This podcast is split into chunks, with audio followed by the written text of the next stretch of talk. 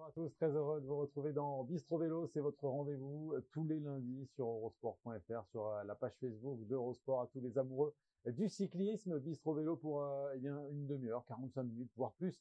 Pourquoi pas? On va parler de vélo aujourd'hui, on va parler de Vuelta bien sûr, et puis un invité pour nous accompagner. Vous suivez la Vuelta depuis le début désormais de ce départ d'Utrecht il y a deux semaines et demie. Oui, deux semaines et demie déjà. Il reste une semaine de ce dernier grand tour. Alors forcément, oui, on va parler également de ce Tour d'Espagne qui vous passionne chaque jour sur Eurosport et qui sera de retour demain à 14h15. On profite de cette journée de repos, nous aussi, comme euh, les coureurs sur les routes du Tour d'Espagne. Ça tombe bien parce que vous le verrez dans un instant, notre invité, il est très branché. Tour d'Espagne. Le menu du jour, euh, le voici, regardez. Petit farci. Pourquoi petit farci en entrée?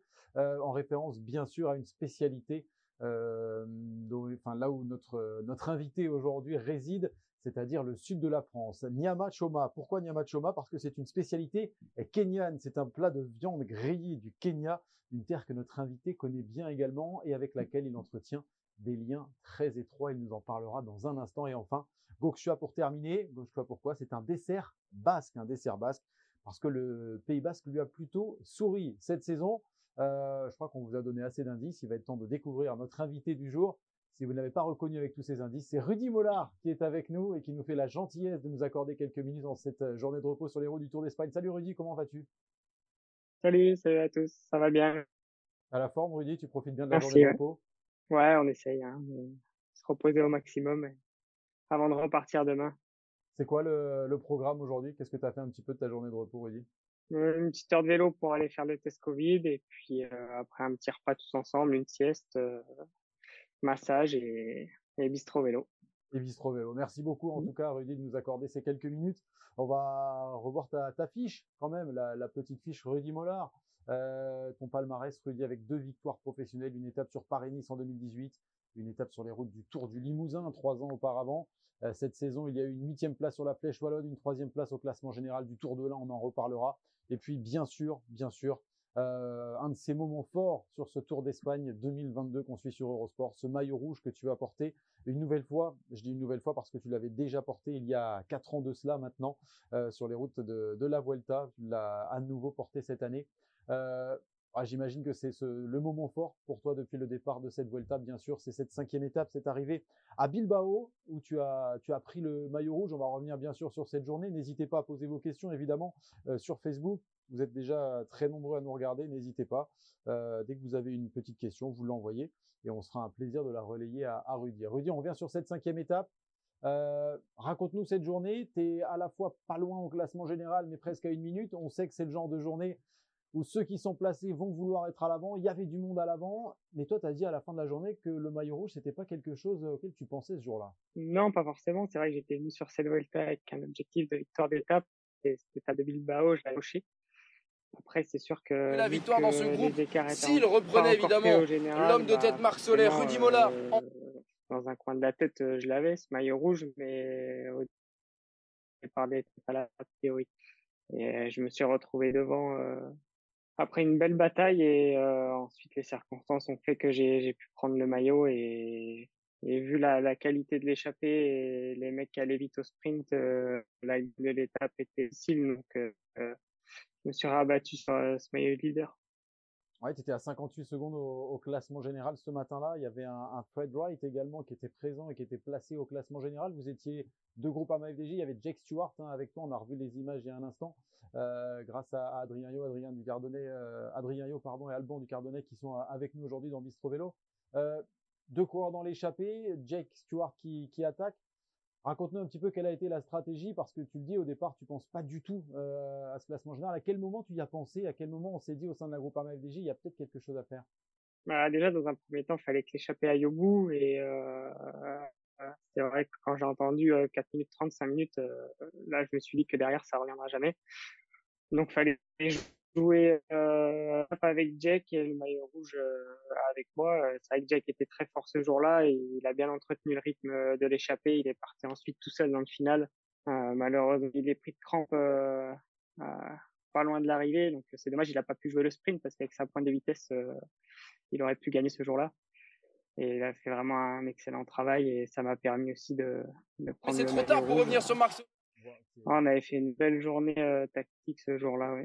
On voit que c'est Marc Solaire hein, qui avait remporté cette, cette cinquième étape. Lui, il était là uniquement pour la, la victoire d'étape. Et puis derrière, tu viens faire le, le sprint avec Fred Wright. Euh, tu avais pris des bonifications également, c'est important de le dire dans le, dans le final, dans la, la dernière ascension, dans l'Alto des Viviero. Euh, on avait fait tous les calculs à ce moment-là, on savait qu'il fallait aller faire le sprint, il fallait espérer que. Comment ça se passe? Parce que nous, derrière la télé, on fait toujours les, les, calculs, on est là à se dire, ouais, mais si lui prend 10, 6, 4, comment ça se passe? Toi, tu t'occupes de quoi à ce moment-là? Ouais, je savais qu'il y avait des bonifs à prendre euh, sur les premiers 3 secondes, donc il en restait deux. C'était important de passer euh, en deuxième position au sommet, et c'est ce que j'ai réussi à faire.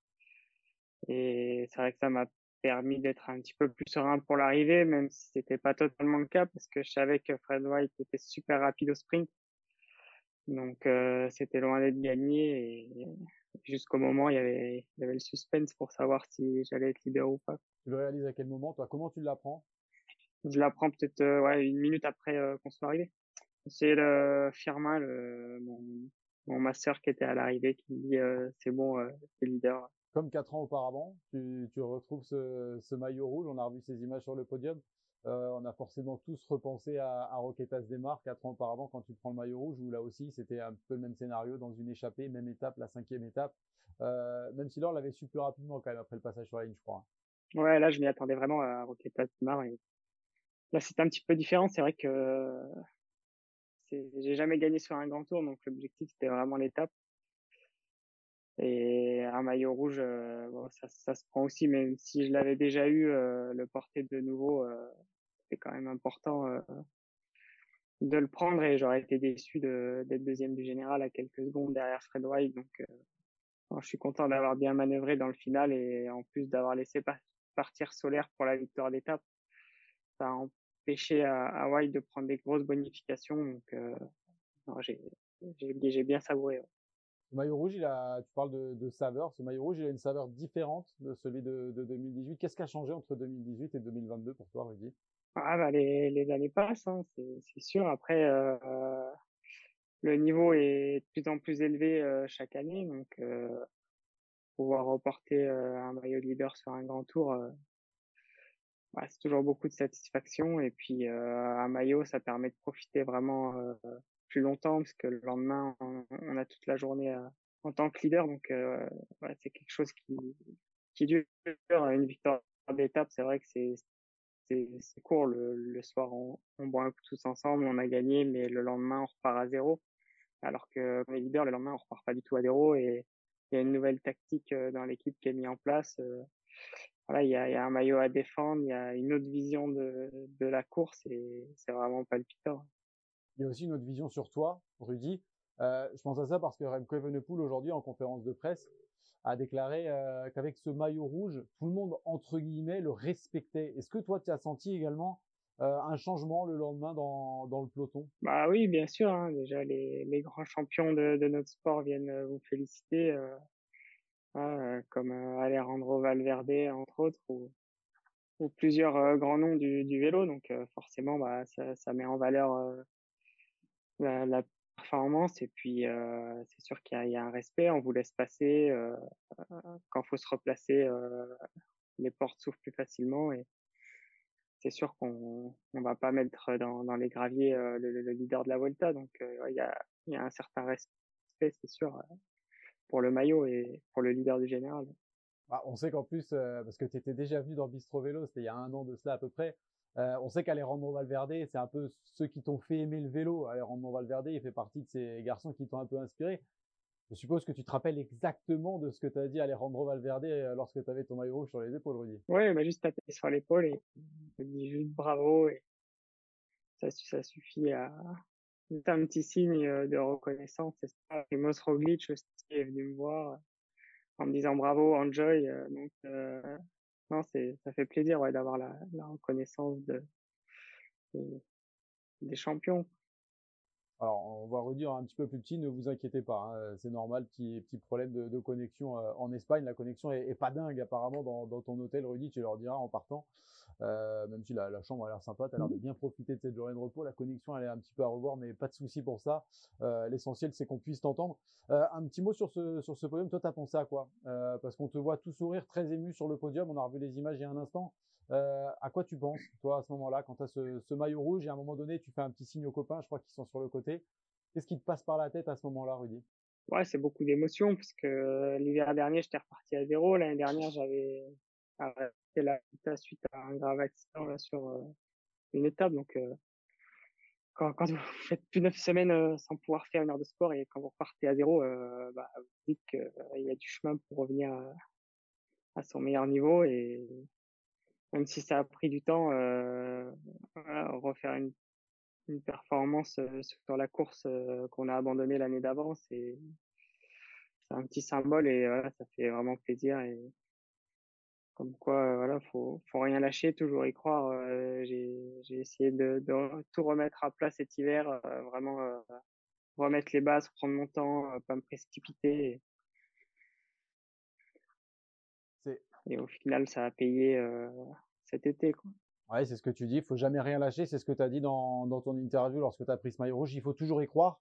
Et pourtant, est-ce que toi, tu croyais que tout ça serait possible? On va revenir un an en arrière. On n'est pas loin de Bilbao. On est à 100 km, je crois. C'est à l'hôpital de Santander. C'est moins de 100 km de Bilbao, là où tout s'est arrêté pour toi l'année dernière sur les routes de la Vuelta.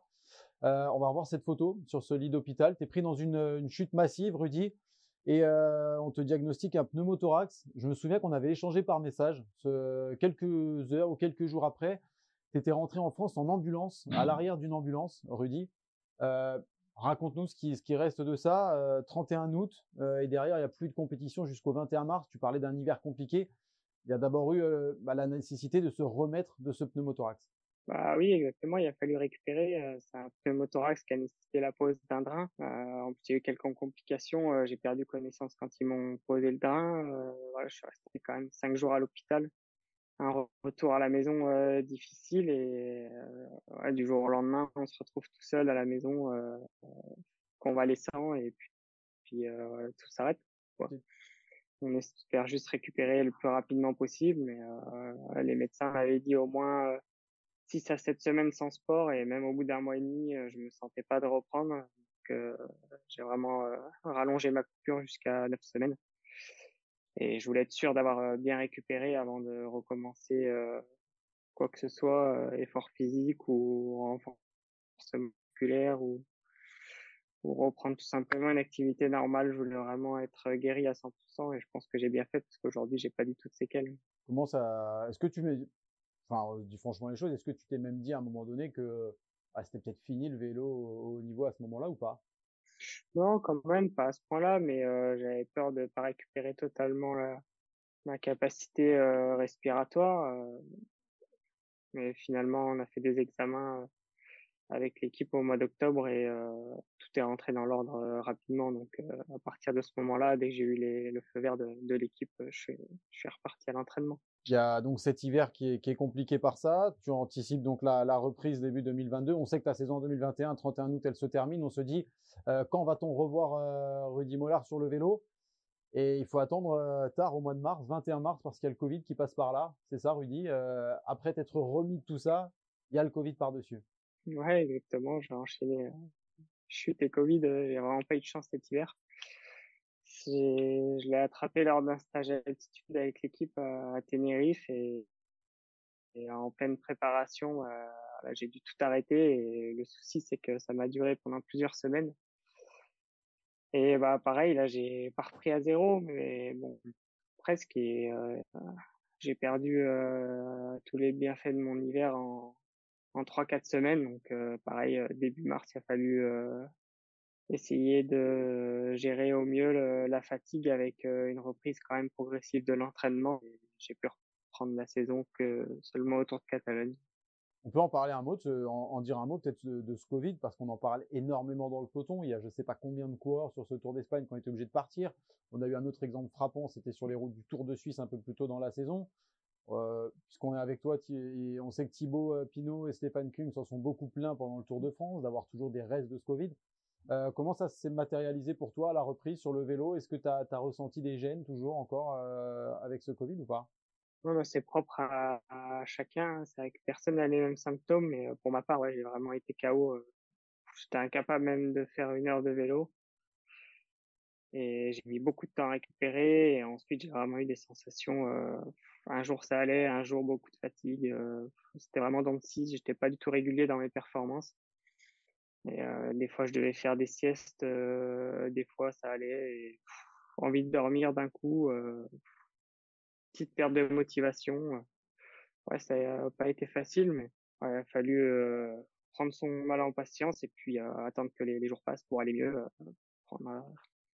Les jours les uns après les autres et puis être beaucoup à l'écoute de son corps. J'ai essayé de beaucoup m'écouter, euh, pas en rajouter. Avec Julien Pinot, mon entraîneur, on a essayé de vraiment bien gérer cette période-là parce qu'on peut vite en faire trop et retomber dans du mauvais côté. Donc, on a vraiment privilégié la surcompensation chaque fois qu'on faisait une petite charge d'entraînement et, et ça a payé puisqu'en avril, j'ai quand même réussi à retrouver un niveau correct. Donc, on a bien géré aussi cette situation-là modeste. Rudy a un, niveau correct, un niveau plus que correct. On se retrouve le 21 mars. On n'avait plus vu Rudy Mollard en compétition, je le disais, depuis le 31 août. Euh, et ça reprend avec donc ce, Tour de Catalogne, puis un mois d'avril plus que correct. La Flèche Wallonne, où euh, on le sait, c'est une course sur laquelle tu as à cœur de, briller chaque année, avec une huitième place décrochée au, sommet du mur de 8. Euh, là, tu te dis que ça y est, c'est reparti. On, ouvre un, un, nouveau chapitre à ce moment-là, Rudy? Ouais, bien sûr. déjà d'avoir fini le, le Pays Basque en bonne condition. J'avais réussi à accrocher un top 10 d'étape là-bas, ça m'avait déjà mis en confiance. Et ensuite, j'avais fait deux top 10 sur les deux Coupes de France, Besançon et Jura, et ma huitième place à, à, la flèche, euh, je me suis vraiment dit, allez, tout ça, c'est derrière moi, et maintenant, cette saison, elle est lancée à 100%, et, et, et maintenant, le, le, positif arrive, et, euh, une belle chose, euh, il y aura de belles choses cette saison, quoi. Ça m'a vraiment motivé et tiré un trait sur euh, cet hiver-là qui a été compliqué. Il y a la Flèche Wallonne, il y a Liège-Bastogne-Liège également. C'est quoi tes, ambitions à ce moment-là? Est-ce que tu te vois euh, aux côtés de David Godu, notamment sur les routes du Tour de France ou pas, Rudy? Oui, c'était dans les plans euh, Tour de France. J'ai fait la prépa pour, avec le stage en altitude au mois de mai, avec les gars pour le Tour. moi, j'étais pas sélectionné finalement, mais j'avais fait la prépa pour. Ça a été une déception? Bah oui, bien sûr, parce que j'avais fait pratiquement deux mois de préparation. j'avais mis toutes les chances de mon côté pour être à mon meilleur niveau et, et je pense que je l'étais et, et j'ai pas été pris par l'équipe. Après, ça fait partie de, de notre sport. Hein. Il faut, faut vite l'accepter et j'ai tout de suite rebondi en projetant sur la Volta que j'aime aussi beaucoup. Donc, c'est sûr, sur le moment, c'est une déception, mais il faut, faut vite passer à, à autre chose et, et j'ai souhaité le meilleur à l'équipe pour le tour et, ils ont fait un super tour donc c'était vraiment plaisant à suivre euh, tous les jours. On n'aurait peut-être pas eu ce maillot rouge à la Volta s'il y avait eu un Tour de France avant. C'est comme ça qu'on essaie de relativiser dans ces moments-là, même si euh, pour toi comme pour les autres Français, je suppose que le Tour il a quand même une place très particulière dans le calendrier. Oui, bah les tours, ça reste le tour. Hein, et c'est surtout quand on a fait un mois et demi de préparation et, un mois et demi d'investissement euh, où on a vécu tous les jours euh, pour une préparation et au final pour rester à la maison c'est ça qui est dur. Après euh, il y a, beaucoup de courses dans notre saison et il faut savoir vite se remobiliser pour pour la suite du calendrier. Il y a eu le Tour de l'Ain pour toi ensuite avec une, troisième place finale. Rudy ça c'était juste avant de, de, venir sur la Vuelta avec une troisième place finale au général une troisième place également sur une des étapes euh, celle-ci remportée par Guillaume Martin. C'est voilà, on pouvait pas mieux attaquer cette Vuelta et aller chercher euh, un résultat à l'image de ce maillot rouge qu'en en brillant comme ça sur le Tour de l'Ain, ça t'a, je suppose, boosté un peu plus encore. Ouais, bien sûr. Hein, c'est un résultat qui met en confiance avant un grand tour. Je me souvenais de l'an passé, Michael Storer qui avait gagné le Tour de l'Ain et qui après avait marché fort sur la Volta en gagnant deux étapes. J'ai essayé de bien positiver là-dessus et, euh, et, ça a marché. À aucun moment, tu avais des envies de jouer le général sur ce, Tour d'Espagne? Non, le, général, euh, vu le plateau cette année-là sur la Volta, il y a quand même une densité qui est assez énorme. il y, a, quand même beaucoup de leaders présents et mon objectif c'était vraiment d'aller chercher des étapes, euh, pas de m'investir tous les jours à 100% pour euh, le général. En plus, on avait une équipe offensive où vraiment le mot d'ordre c'était les échapper. Donc je suis je suis rentré tout de suite dans cette optique-là et, c'est ce que je préfère faire. C'est pas mal, on vient de dérouler quand même cette année 2022 où on est parti de fin 2021 même avec cette, cette photo à l'hôpital de Santander pour revoir euh, bah, les, images du, Tour de ce maillot rouge sur la Vuelta. C'est pas mal quand on fait le, le compte, Rudy, quand on, on, se souvient de ces images euh, fin 2021 quand tu quittes la Vuelta prématurément. Le bilan, il est pas mal. Ouais, le bilan, il est bon. Et puis, même personnellement, j'étais vraiment très déçu. C'était mon premier abandon sur un grand tour l'an passé. J'ai eu beaucoup de mal à, l'accepter. Je suis pas quelqu'un qui abandonne facilement et partir d'un grand tour, euh, ça a été vraiment dur et je l'ai vraiment vécu comme un, échec et, et, porter le maillot rouge cette année, c'est vraiment super et je suis vraiment content. Comme un échec de ne pas pouvoir terminer ce grand tour, c'est ça? Que c'était ton douzième grand tour l'année dernière, hein, si je dis pas de bêtises, le douzième et jamais, c'est vrai, un abandon avant. Bah oui, c'est vrai. Et puis partir sur chute où en plus c'est pas de sa faute, ça tombe devant soi et qu'on peut rien faire.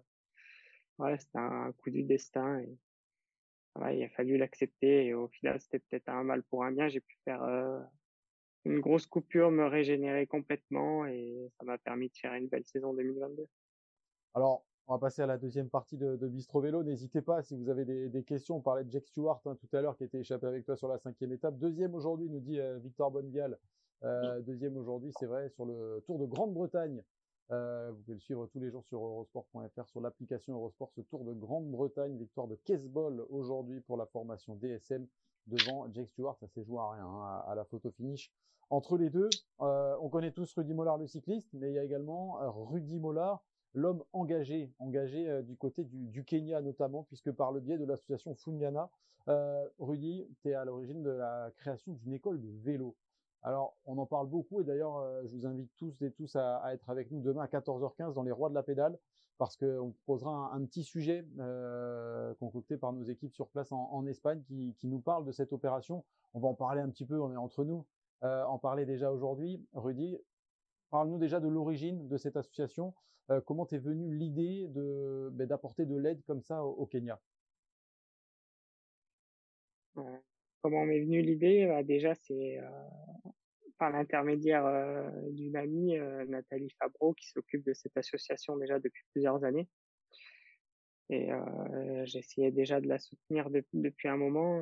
L'objectif premier de cette association, c'était vraiment d'améliorer les conditions d'hygiène dans les écoles au Kenya. On a commencé par faire un puits pour l'eau potable pour les enfants, parce qu'il n'y avait même pas d'eau potable, faire des sanitaires, faire une cantine, parce qu'il y a des enfants qui mangeaient pas, même pas le midi, euh, mettre Internet aussi dans, dans l'école pour être en, en, communication avec euh, l'Europe. Et puis, euh, pendant le confinement en 2020, bah, on s'est dit pourquoi pas aller plus loin et proposer une activité un peu extrascolaire, autre chose que, que ce que les enfants peuvent connaître ou quelque chose qu'ils connaissent pas du tout, comme le vélo.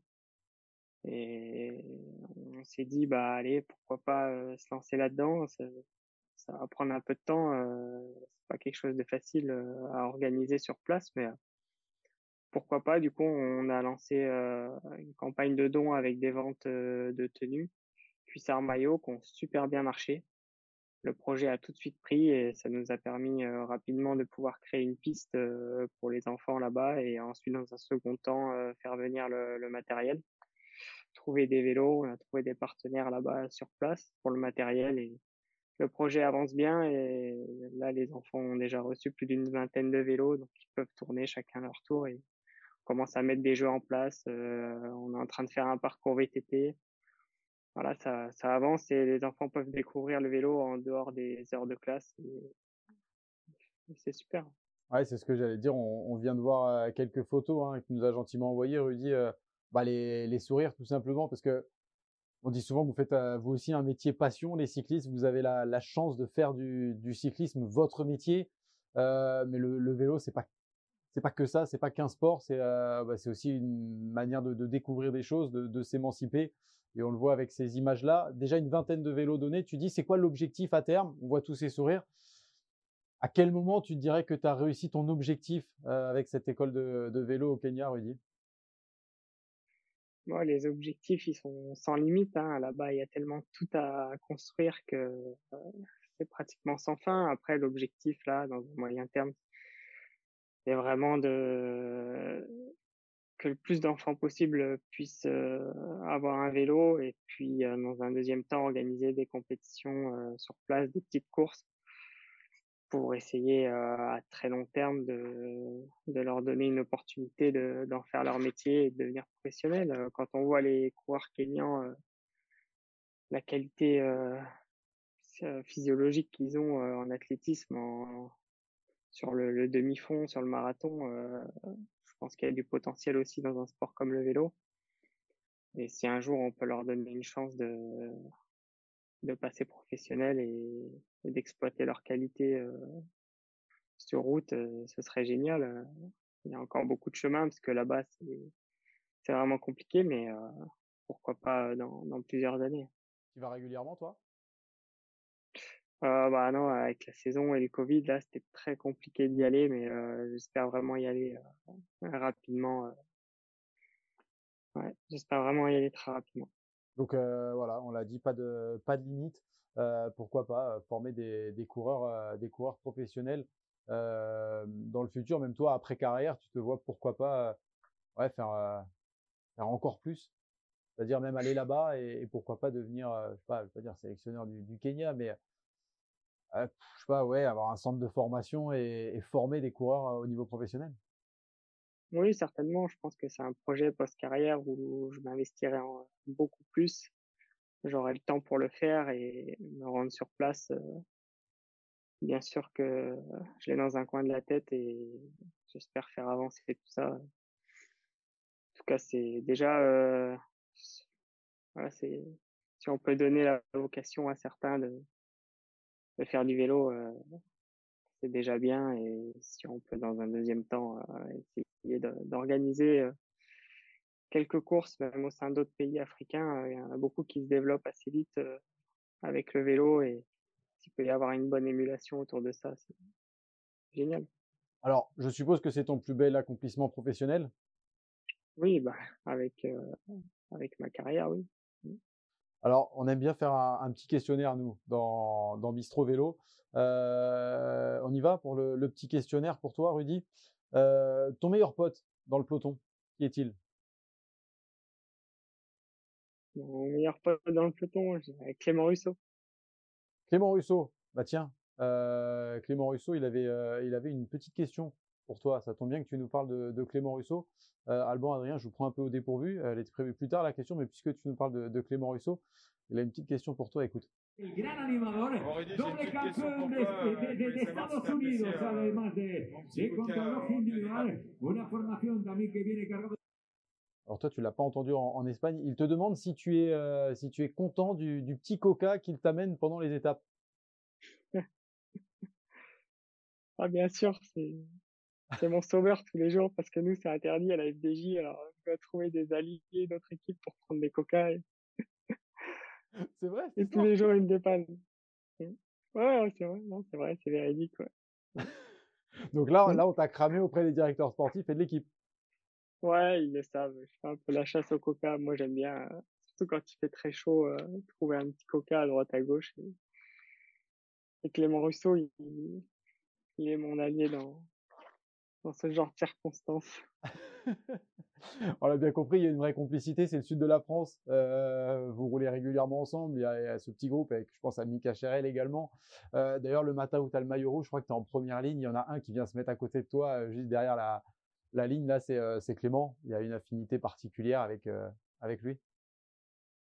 Bah ouais, bien sûr. On partage de nombreuses heures d'entraînement ensemble avec Mika aussi, Cherel. Donc, bah, forcément, on crée des liens et quand on se retrouve ensemble sur des courses et que l'un ou l'autre euh, fait une performance, on est vraiment heureux pour lui. Et là, c'était une super journée de, pouvoir vivre ça tous les deux. J'espère qu'on arrivera à prendre une échappée ensemble d'ici la fin de la Volta. Ton meilleur souvenir sur le vélo, Rudy? Meilleur souvenir, euh... il y en a plusieurs. Je pense quand Thibaut gagne au Tourmalet, ça restera quand même un, grand moment. Ton premier coup de pédale, t'en souviens ou pas? J'avais 11 ans. J'avais 11 ans, ouais, sur un vélo bleu et jaune Richard Virenque. On salue Richard. Ton pire souvenir? Pire souvenir, ouais, ma chute de l'an passé sur la Volta. Et la course que tu rêverais de gagner? San Sébastien. Ah. J'adore la Classica. c'est une course pour moi qui est un peu sous-cotée. J'adore cette course. le parcours est superbe. Le, public basque est toujours en, délire dans le final. J'aime beaucoup San Sébastien. On va parler un peu de ton, équipe, parce qu'on est en, Espagne avec la Groupama FDJ, pas très loin de San Sébastien, au début de la Vuelta d'ailleurs. Comment vous avez abordé cette, cette Vuelta 2022 avec, avec toute l'équipe? Je pensais que tu allais me dire que l'objectif, c'était ton rêve de victoire, c'était une victoire d'étape sur un grand tour. Bon, c'est la classique à San-Sébastien, c'est pas mal quand même. Comment vous l'avez abordé cette Vuelta au, sein de l'équipe? Bon, Très bien, hein. je pense qu'on l'a prise tout de suite de, du bon côté en faisant sixième du chrono par équipe. Ça a tout de suite mis une bonne stimulation dans le groupe. Et euh, on a quand même pris part à pas mal d'échappées en première semaine. Euh, après, malheureusement, on n'a pas eu euh, beaucoup d'ouverture. C'est vrai que le parcours de la Volta pour prendre des échappées, c'est pas simple. Donc, on essaye, on essaye, on espère pouvoir gagner une étape d'ici dimanche. Ouais, il y a eu des, bonnes places pour, pour Fabien Liénard notamment, pour Jake Stewart en tout début de Vuelta, pour Quentin Paché également qui est allé chercher des places d'honneur. Il y en a eu pour Thibaut. Et tu viens de soulever un point intéressant. Tu dis, euh, c'est pas évident, euh, les, échappées, elles sont dures à prendre. Toi qui as de l'expérience, c'est ton 13e grand tour. Qu'est-ce qui est plus dur que d'habitude, Rudy? Parce que c'est vrai que vous êtes parfois raté, on va dire les mots, un peu crûment. Euh, notamment dans cette deuxième semaine où je me rappelle d'une échappée de 32 coureurs, pas de groupe AMA FDJ, euh, un Thibaut Pinot qui a du mal, qui aimerait aller chercher cette victoire d'étape et beaucoup aimeraient le voir aller chercher cette victoire d'étape, qui n'est pas parvenu à prendre certaines échappées sur des étapes qui paraissaient à sa portée. Qu'est-ce qui est plus dur sur ce Tour d'Espagne-là que sur les grands tours précédents que tu as pu connaître? Ouais, bah, le profil de l'étape, euh, enfin le profil du début d'étape euh, notamment est pas forcément difficile, donc c'est très légèrement vallonné, voire plat, donc il faut avoir un peu de réussite pour prendre la bonne échappée. quand on voit samedi dernier, Thibaut, il est juste le coup d'avant et le coup d'après c'est le bon et il est pas dedans ça joue à pas grand chose et c'est différent que quand ça part en bosse et puis euh, ça se fait à la pédale tout de suite et, et l'échappée part. Là, euh, il y a un peu plus de de chance pour être devant et ça n'a pas joué à notre avantage sur euh, quelques étapes. Ça risque d'être comme ça encore pas jusqu'à la fin, mais je crois que jeudi aussi c'est un peu mercredi jeudi aussi c'est un peu le même cas en début d'étape donc ouais, c'est c'est pas évident. Euh, les, les fins d'étape sont dures. Hein. Il y a des cols de plus de 1000 mètres de dénivelé pour finir à chaque fois, mais c'est pas le cas en début d'étape. Il n'y a, pas de grosse étape de montagne sur cette Volta. C'est un peu plus dur pour euh, se retrouver devant. Bah, tu parles déjà de la, semaine prochaine. Ça tombe bien. On va ouvrir notre troisième partie. Euh, c'est la dernière partie de cette Volta, la dernière partie de Bistro Vélo également. Direction Madrid, donc l'arrivée euh, dimanche pour cette Vuelta 2022. Toi, on t'a vu en échapper hier avec Sébastien Reichenbach, notamment. Il y, a, bien sûr la particularité de ces profils d'étape. Et puis, on, voit qu'il y, a des marques solaires, il y a des, euh, des, garçons comme Richard Carapace qui ont vite abandonné le classement général et qui se concentrent désormais sur les victoires d'étape. C'est aussi la particularité de la Vuelta, en plus de ces profils, c'est que c'est, euh, sans dénigrer ce Tour d'Espagne qu'on adore, euh, nous en tout cas sur Eurosport, c'est un peu le tour de rattrapage pour certains, ce qui fait qu'on a plus de candidats aux victoires d'étape que sur les autres grands tours ou pas on va dire qu'il y a certains leaders qui sont prêts à prendre plus de risques que sur un Tour de France. Après, euh, quand on voit la composition de l'échappée d'hier, euh, la moitié c'est des leaders, c'est que des grands noms. quand on voit Jane Blake a gagné le Giro, Carapace qui a déjà gagné aussi un, Giro, Arensman qui est dans les tout meilleurs, Carapace, Rigoberto Urad, enfin j'en passe. On était 29 coureurs devant. quand j'ai vu la composition, il y a vraiment une grosse densité de, de grimpeurs et de leaders sur cette Volta. Euh, c'est sûr qu'il n'y a peut-être pas Pogachar, mais derrière, euh, tous les grands noms euh, sont là et quand eux se retrouvent en échappée, bah, pour jouer la gagne, après derrière, c'est difficile et le, niveau est vraiment élevé sur, cette Volta. La Volta, elle est déjà réussie pour toi avec ce maillot rouge, une quatrième place lorsque tu prends le maillot rouge à Bilbao. C'est d'ailleurs ton meilleur résultat en termes de place sur un grand tour, une quatrième place. Tu penses qu'il y a encore combien d'opportunités pour euh, voir l'équipe Groupama FDJ s'imposer avec des armes comme toi, comme Thibaut? Il y en a encore quatre, hein, euh, mercredi, jeudi, vendredi et samedi. Je pense que jeudi et samedi, c'est bien pour euh, Thibaut et Sébastien. Et puis mercredi, vendredi, peut-être plus pour Quentin et moi. Ah, t'as déjà coché en fait? Ouais, on a déjà tout regardé. Hein des jours. Hein. euh, mais, ah, mais quand il en reste plus que 4 d'étapes, ça va un peu plus vite pour faire la sélection. C'est quoi? Euh, C'est de l'impatience que ça se termine? C'est une pression supplémentaire avec cette dernière semaine parce qu'on veut absolument en, en, claquer une? C'est quoi qui, qui, prédomine lorsque c'est la dernière journée de repos du dernier Grand Tour, Rudy? Bah, On va dire qu'on se projette un peu plus en détail sur les étapes qui arrivent. Euh, la première journée de repos, il reste tellement d'étapes qu'on les regarde pas toutes une par une. Là, euh, il en reste quatre, quatre qu'on a cochés, donc on a vite fait le tour et on, essaye de, se concentrer sur, ces quatre jours-là où il ne faudra pas se louper. Demain, ça devrait être un peu plus tranquille, mais à partir de mercredi, on retourne à l'attaque et il ne faudra, faudra pas se rater parce qu'après la Volta sera finie et, on aura loupé notre chance. Tu dis, ce sera pour toi ou pour Quentin mercredi, jeudi. Il y en a une autre, ce sera plus pour Sébastien ou, ou Thibaut. Ça veut dire quoi? Ça veut dire qu'on va tout faire pour les propulser? Ça veut dire euh, parce qu'on sait que bah même si on n'a pas de coureur pour le classement général, il y a Thibaut Pinot qui est un peu la, tête d'affiche de cette équipe avec tout le respect qu'on a pour tous les autres coureurs et pour toi Rudy. Est-ce qu'à un moment donné, on peut voir tout le monde euh, se mettre au, service de Thibaut également pour qu'il aille euh, chercher cette étape? Bah ouais, bien sûr. Hein. déjà, on se met au service de, de Thibaut pour qu'il loupe pas l'échapper et c'est déjà une grosse partie de la, du travail pour la journée c'est vraiment pas évident. Quand ça bataille pendant deux heures, bah, pour avoir le bon coup, il faut avoir la petite part de réussite aussi, même si on a les jambes. Et j'espère que ça va sourire dans ce sens-là. Une arrivée au sommet comme il y a jeudi et comme il y a samedi, ça peut vraiment lui convenir. S'il est devant, c'est sûr qu'on a de grandes chances de victoire, donc on va vraiment se concentrer là-dessus. Et quand je dis que c'est plus pour Sebou c'est que nous, une arrivée au sommet avec Quentin, bah, si on tombe sur, euh, comme hier, une échappée avec beaucoup de leaders, bah, c'est sûr qu'on est un petit tour en dessous, alors que Seb et Pinot, eux, peuvent, peuvent aller gagner. Euh, euh, toi qui es sur place, qui est aux côtés des, grands leaders tous les jours, euh, on a vu un Remco Evenepoel perdre un petit peu de temps sur cette deuxième semaine. Euh, est-ce que pour toi, le classement général est plié euh, Du moins, pas plié, mais est-ce qu'il va rester dans cet ordre-là avec un Remco Evenepoel qui a 1 minute 34 d'avance sur Roglic, 2 minutes 01 sur Mass Est-ce que Remco Evenepoel, qui a lâché un petit peu de, l'Est, va remporter cette Volta ou pas, Rudy? Bah, honnêtement, pour moi, le suspense euh, reste entier parce que Remco, euh, en troisième semaine, n'est pas à l'abri de perdre encore quelques secondes et Roglic, je pense qu'il peut finir vraiment très fort. Après, là, Remco est vraiment solide, hein, il gère très bien, il perd que quelques secondes à chaque fois aux arrivées.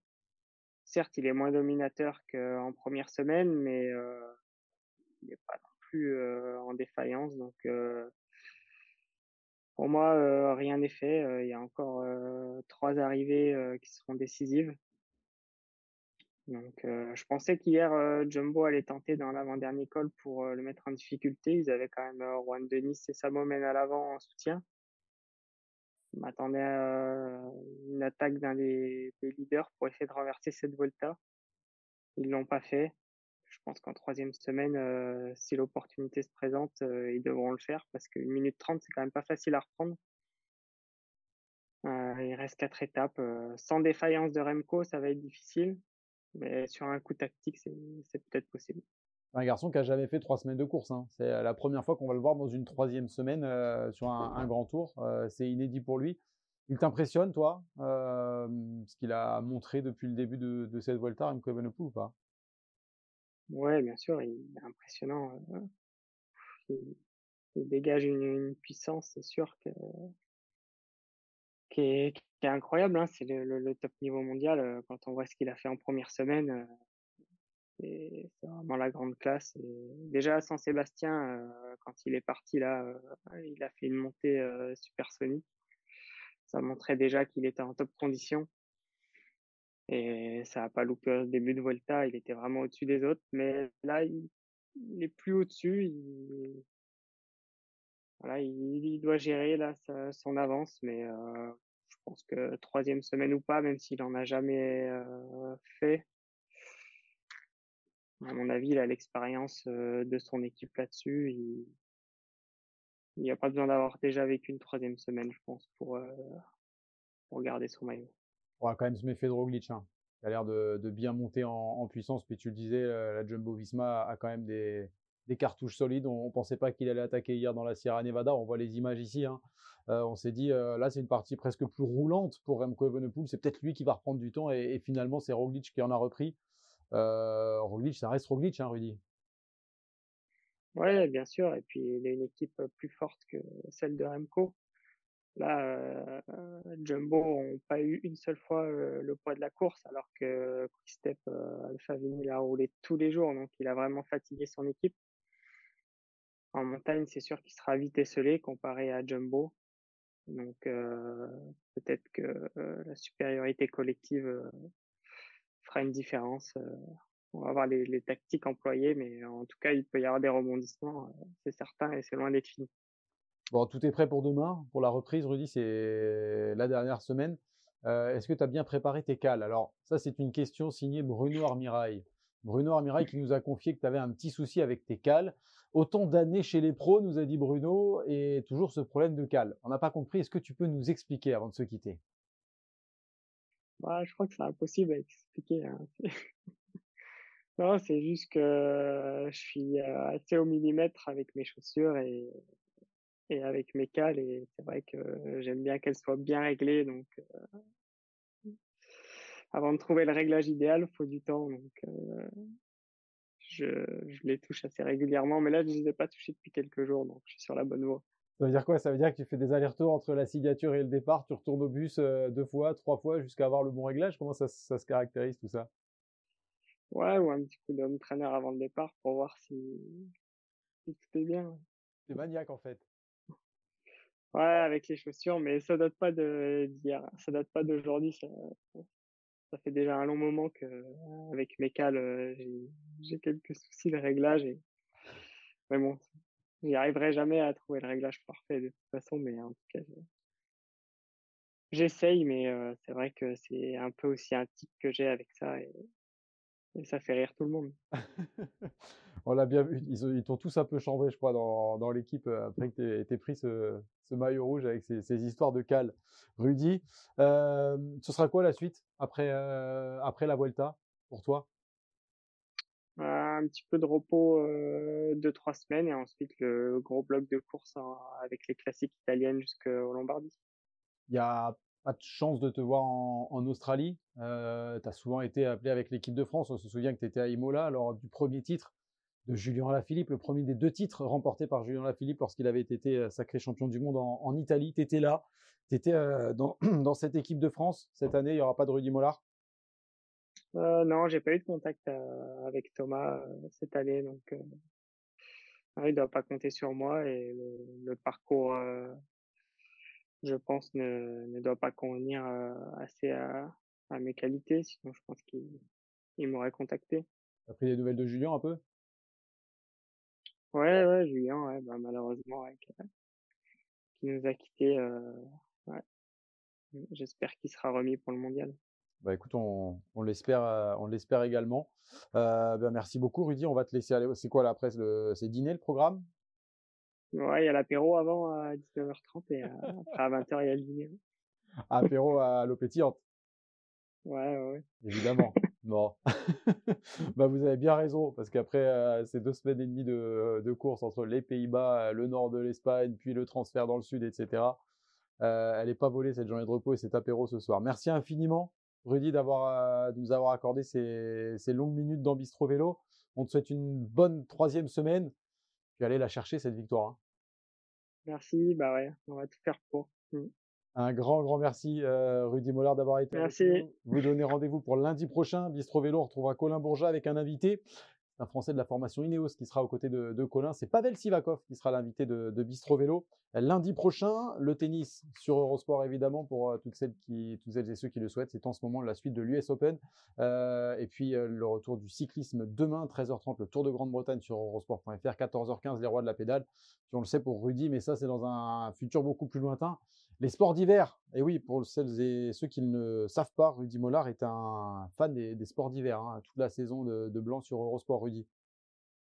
Oui, bien sûr, mmh, bien sûr que je pratique aussi. Ah bah oui, bah, champion du monde junior de triathlon des neiges, Rudy. Ouais, c'est ça. Eh, mmh, champion mmh. du monde junior, merci beaucoup, Rudy, d'avoir été avec nous. Merci. Un grand merci à Alban Salut, salut. Un grand merci à Adrien Yo également qui était avec nous aujourd'hui à la réalisation de cette émission. Et rendez-vous donc à lundi prochain pour Bistro Vélo et dès demain pour la Volta. Salut